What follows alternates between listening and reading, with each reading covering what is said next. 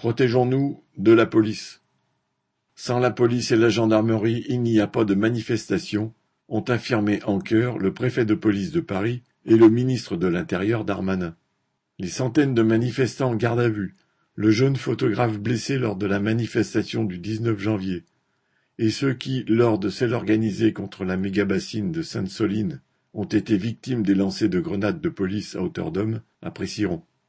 S'il est une chose que le mouvement a appris à des milliers de travailleurs, de lycéens ou d'étudiants, c'est que les forces de police sont d'abord là pour intimider les manifestants et les dissuader de se mobiliser. La conclusion est à l'inverse de celle du ministre. Sans police, il y aurait plus de manifestants. Aline Rettes